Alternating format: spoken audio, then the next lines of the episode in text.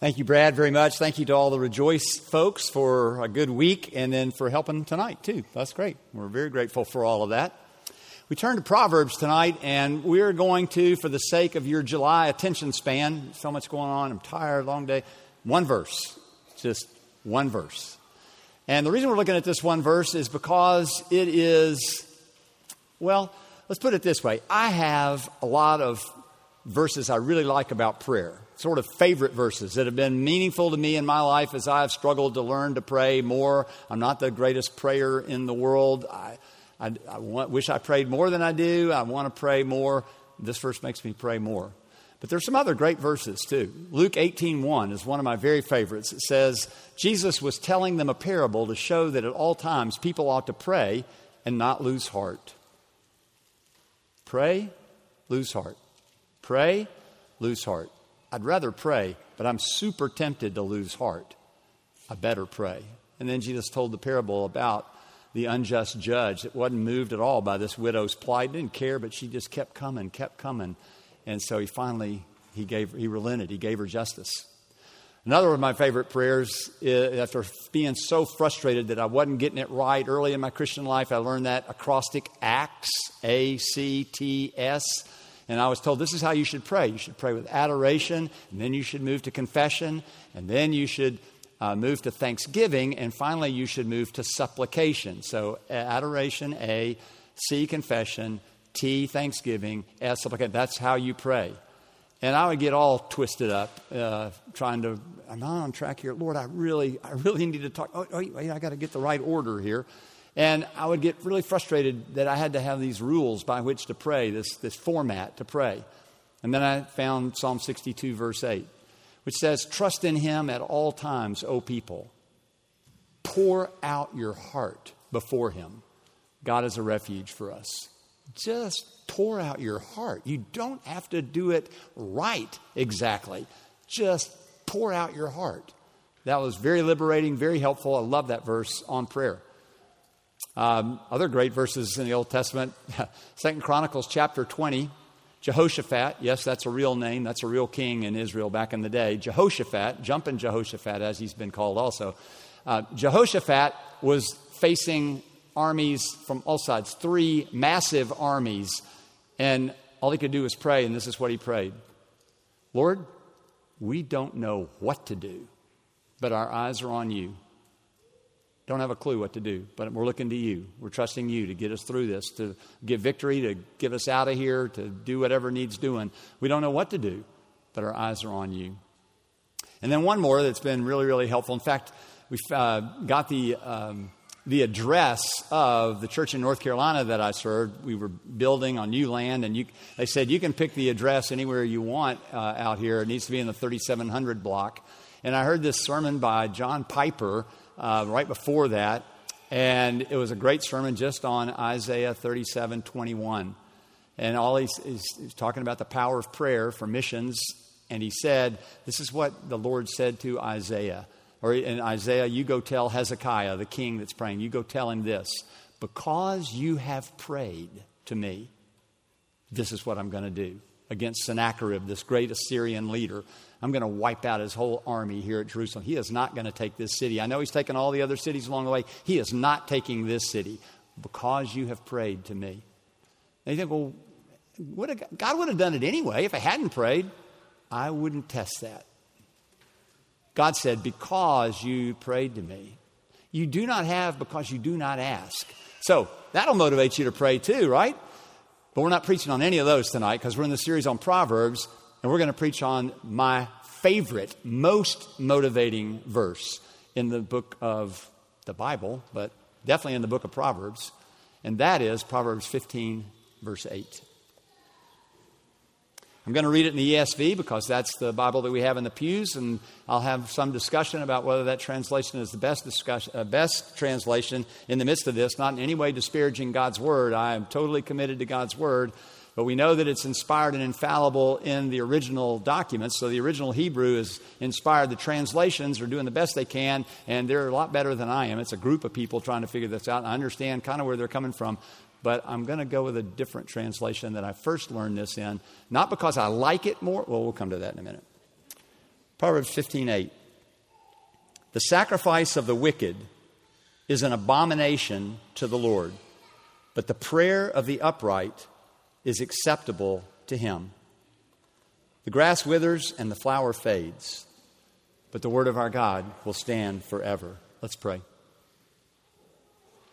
Father, would you please teach us something about Proverbs from this meditation we have together tonight and something about prayer? Not just to expand our knowledge base, but to move our hard and cold hearts to come running into your presence and to pray to you. It's in Jesus' name that we pray, who has opened the way for us. Amen. All right, the title of this homily is Proverbial Prayer, and that uh, is really designed to show that it's about Proverbs, proverbial, but it's also about prayer. But my hope is, is that by understanding what this verse is really saying, we'll understand something about how to unpack other proverbs as well. A proverb being my definition, not really anybody else, but pulling together all the different things I've read about Proverbs. A proverb is a pact. It's just a lot stuck into a little bitty living space, as the genie says in Aladdin. So it's packed, pithy, which is kind of the same thing. I like that word though, pithy. A packed, pithy, and therefore powerful picture painted through the technique of parallelism. It is a packed, pithy, powerful picture painted with parallelism. Now, parallelism is a poetic technique that was the most important poetic technique in all of Israel. We see it all through Job, Psalms, Proverbs, Ecclesiastes, Song of Solomon, the poetry books of the Old Testament. And what parallelism is, is that you get these short, pithy stayings, like we've encountered a lot in Proverbs 10 through 31. And there's one line, and then there's another line under it. And the parallelism is designed to help us learn something through compare and contrast. And we need to know sometimes whether this is a compare thing or is this a contrast thing. The conjunction but often will tell us it's a, con- it's a, it's a contrast thing, but not always. We got to be careful and look at that. But by these two lines being juxtaposed together, we get a very vivid and concrete word picture in our heads, or vivid, not a word picture. anything. through the words, a picture is created, and it's very concrete, but it enlightens something that's very abstract. And that's the case with this particular proverb. So I want to teach us something about Proverbs and then something about prayer. That'll be the end result that we're pushing toward. But in order to learn that truth about prayer, we need to go through the proverb. So you can do this at home easily. If you decide you want to, this verse really is interesting, it's really good. Just write it out tomorrow morning, tonight before you go to bed or whatever. Write out the prayer, the first line, the second line, and then circle the words that seem to go together. And there are six words that go together, but that, if I said I have about six points, you would freak out. So I'm going to just say there are three pairs of words that go together. So just three points. That's not that hard. And these three points would be look at it again with me now 15 8. The sacrifice of the wicked is an abomination to the Lord. The prayer of the upright is acceptable to the Lord.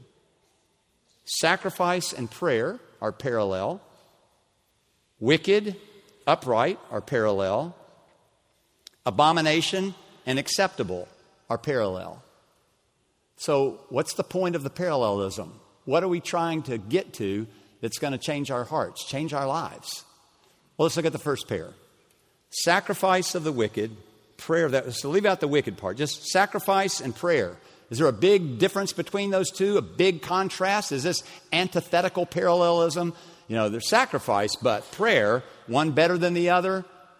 Not really. They're both part of worship. And yet, and yet, there is a little bit of a contrast here. Because that first word, sacrifice, is more outward. You can see somebody make a sacrifice. You can smell it. You can hear it when that animal is going berserk before it's getting slain in order to have its blood shed in order to make a sacrifice. It's very visible, it's right out there. A prayer can be outward. You can hear the Pharisees, Jesus talks about this in Matthew 23, but also in the Sermon on the Mount. They make a big show of their prayers on the, in the street corners and everywhere.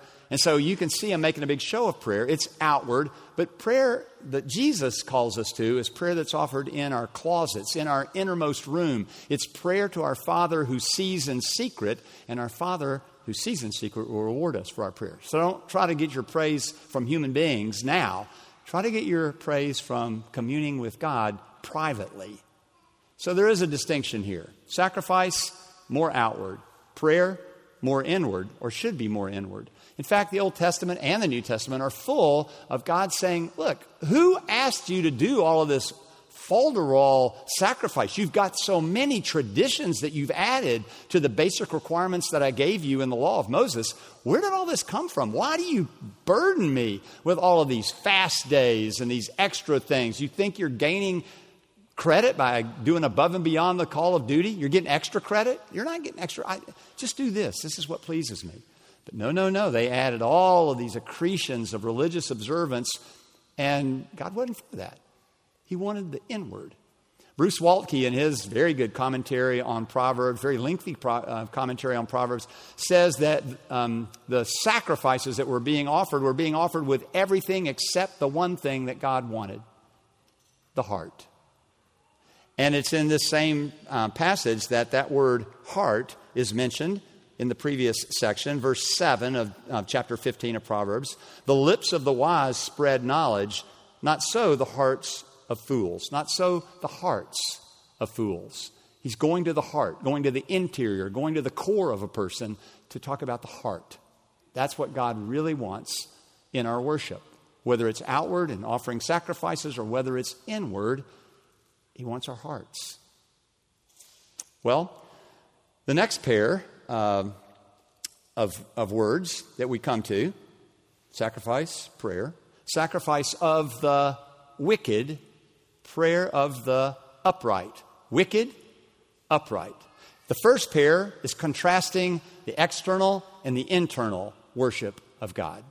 The second pair is contrasting those against and those for God. For the very definition of that word wicked, it's a common word. It's used all through Proverbs. It's used in other places in the Old Testament. Well, we have a contrast between the wicked and the righteous. And the wicked are really defined in relation to the righteous. They are against. They're against everything that God wants. In fact, in the theological um, word book of the Old Testament, in trying to understand better what's involved in this word wicked, uh, we read this 80 times this word for wicked is placed in antithetic parallelism with the righteous wicked and righteous, as we have here, although a slightly different word for righteous, upright, but same basic idea. Um, commonly, they're in contrast to one another. 80 times in the Old Testament, they're in contrast to one another in antithetical parallelism. 40 of those 80 times are in the book of Proverbs the wicked, the righteous. And this is what the theological word book of the Old Testament says about that.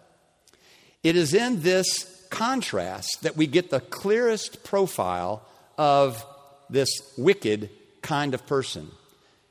It is used, that word is used in parallel with almost every Hebrew word for sin, evil, and iniquity. Whatever is contrary to God, that's what the wicked want to do. They may not do it outwardly, they may not let you know that's why they're doing what they're doing. There may be very much passive aggressive behavior going on here, but that's really what they're doing. They want my will be done, not God's will be done. And that's what makes them wicked. They are against what God is for. The upright, on the other hand, are those who are literally, perhaps upright. Sometimes that word is used of a straight path, like straight down that middle aisle. It's very straight, you're going straight ahead. But it's also used ethically of straight living according to what is right. And so those who live according to what is right by God's standard, then they are the upright. They're standing upright. It's all right angles here. It's all straight, narrow, clear, I'm going to do what God wants, not what I want, not what the wicked want, not what the nations around want, not what the world wants. I'm going to do what God wants. So, very clear contrast there. Obviously, antithetical parallelism between the wicked and the upright. And you can des- describe that um, antithesis between against or for. All right, so now we come to that third word pair. And that word pair, again, you can lay it out and write it out yourself later, but you can also just look at your copy of the scriptures now and see the sacrifice of the wicked is an abomination to the Lord, but the prayer of the upright is acceptable to him. Abomination, acceptable.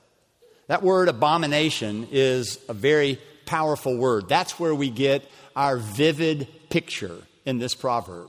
It's one that we can all relate to. It gets a visceral reaction to us if we understand what God means by an abomination. It's a word that's um, used frequently in the Old Testament, and it's a word that um, is used frequently in Proverbs. 22 times in Proverbs, that Hebrew word, every one of those times, it is translated abomination. It is a word that means essentially um, disgust, loathsome. God loathes this behavior. It can be used in various and different senses.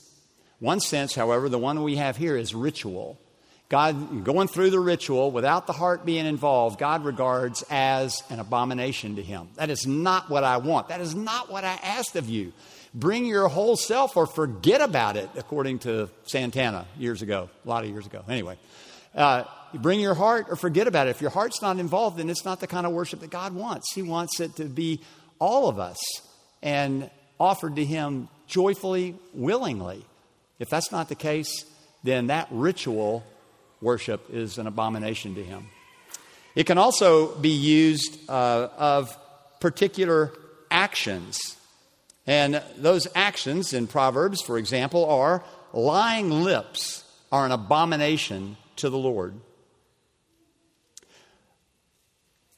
Unequal weights and unequal measures are both alike an abomination to the Lord. Proverbs 20, verse 10.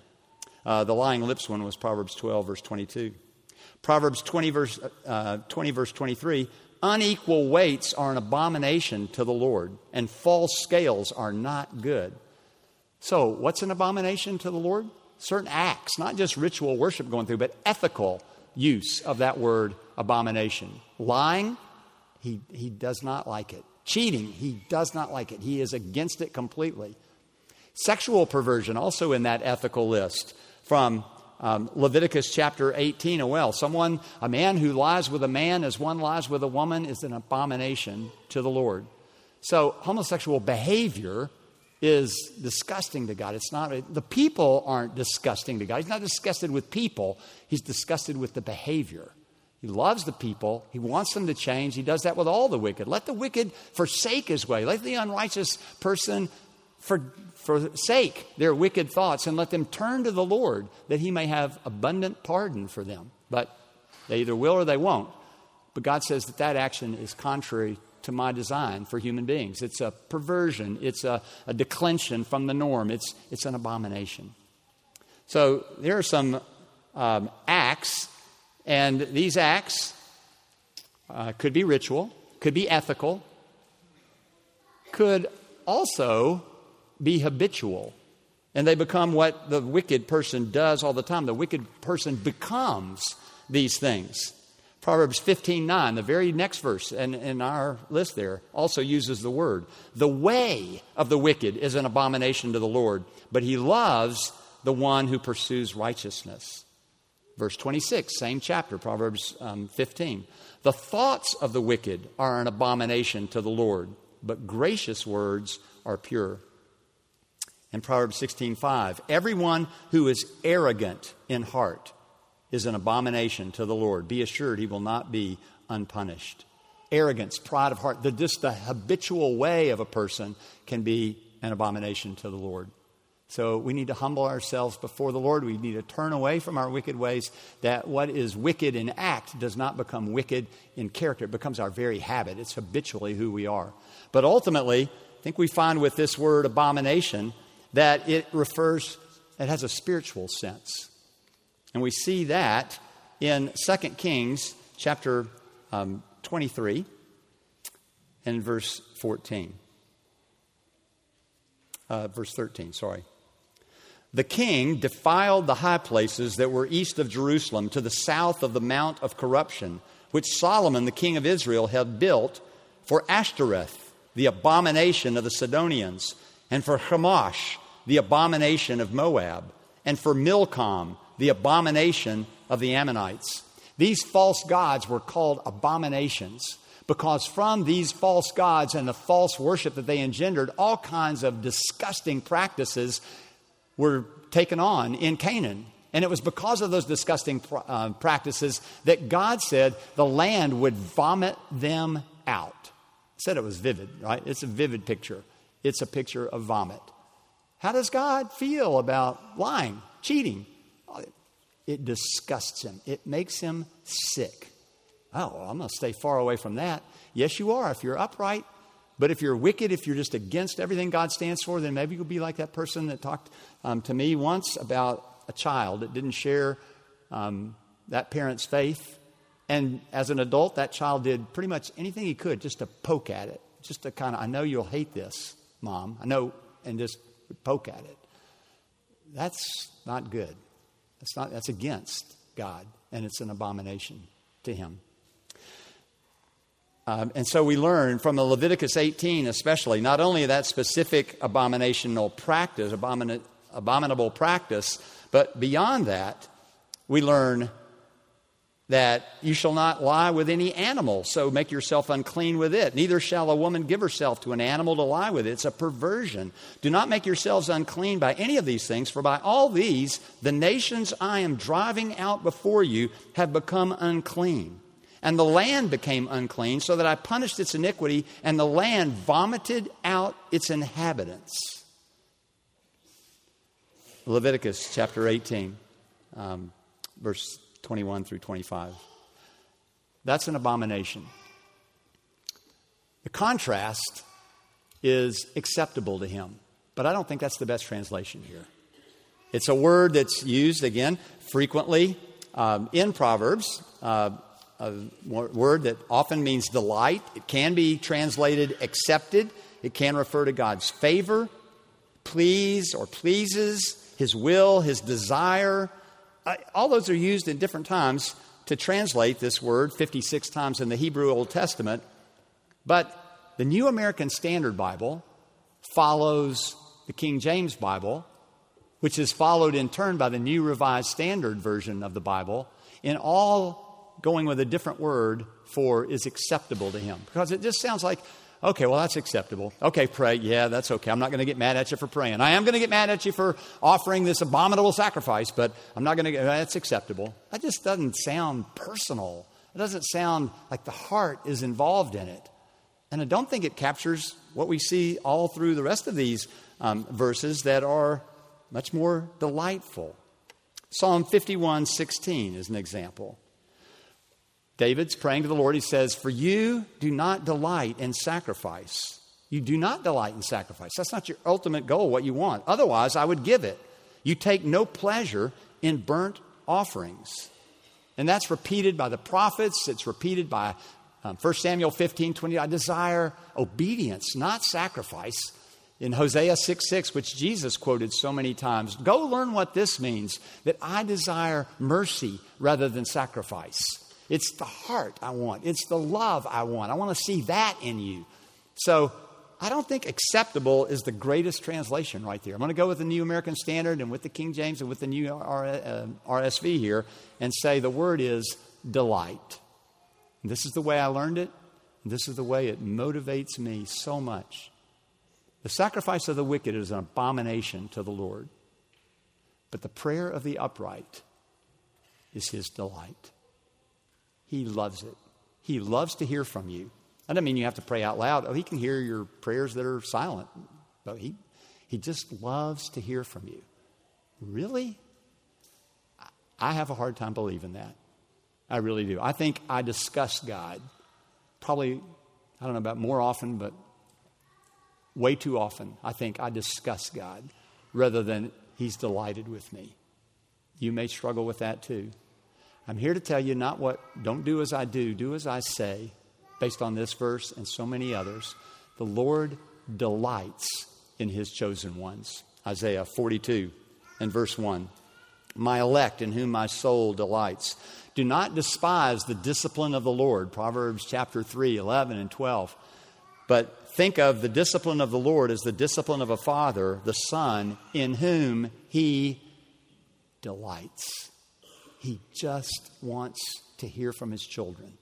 He wants you to come and pour out your heart before him. He wants you to do that because the good news is our disgusting uh, practices have been forgiven in Christ. Christ took all of that junk on himself on the cross and washed us clean so that we can approach this holy God not cautiously and cringingly, but just run to our Heavenly Father, lifting up our hands, saying, Pick me up. I need help. And He will. So, it's a proverbial prayer because uh, the only proverbial prayer I could think of is the one you don't have. You know, you don't have a prayer. You don't have a prayer right now. Of course, that made me think of a song that you're thinking of, maybe if you're a really old timer in Memphis. Put on my blue suede shoes and boarded the plane. Touched down in the land of the Delta Blues in the middle of the pouring rain. They've got catfish on the table. This is Marc Cohn, 1991, walking in Memphis. They've got gospel in the air. And Reverend Green, be glad to see you when you haven't got a prayer, but you've got a prayer in Memphis. That's what I want us to remember tonight. And words fail, as we often say now. I can't get that through to you through words. I am so glad that our Lord Jesus knew how much trouble we had with words, I'm going to show you. And on the night in which he was betrayed, he took bread, took the cup, said, This is how much I love you. I'm going to give my body for you. I'm going to shed my blood for you because I love you. And I want you to know my Father in the way that I know my Father, that you will delight in him as he delights in you if you thought that God, the best thing I could ever do for God, the one thing that would please God more than anything else I could do for Him tonight, is just to talk to Him. Wouldn't you want to do that? As opposed to now, you got to pray seven times a day, so check it off before you go to bed tonight. You got to pray. No. You pray tonight because you can't believe that He loves you. Let's pray. Father in heaven, by the power of your Holy Spirit, would you so open our eyes, open our taste buds, open our touch, and help us as we handle this bread and this cup to recognize that you delight in our prayer. In Jesus' name we pray. Amen.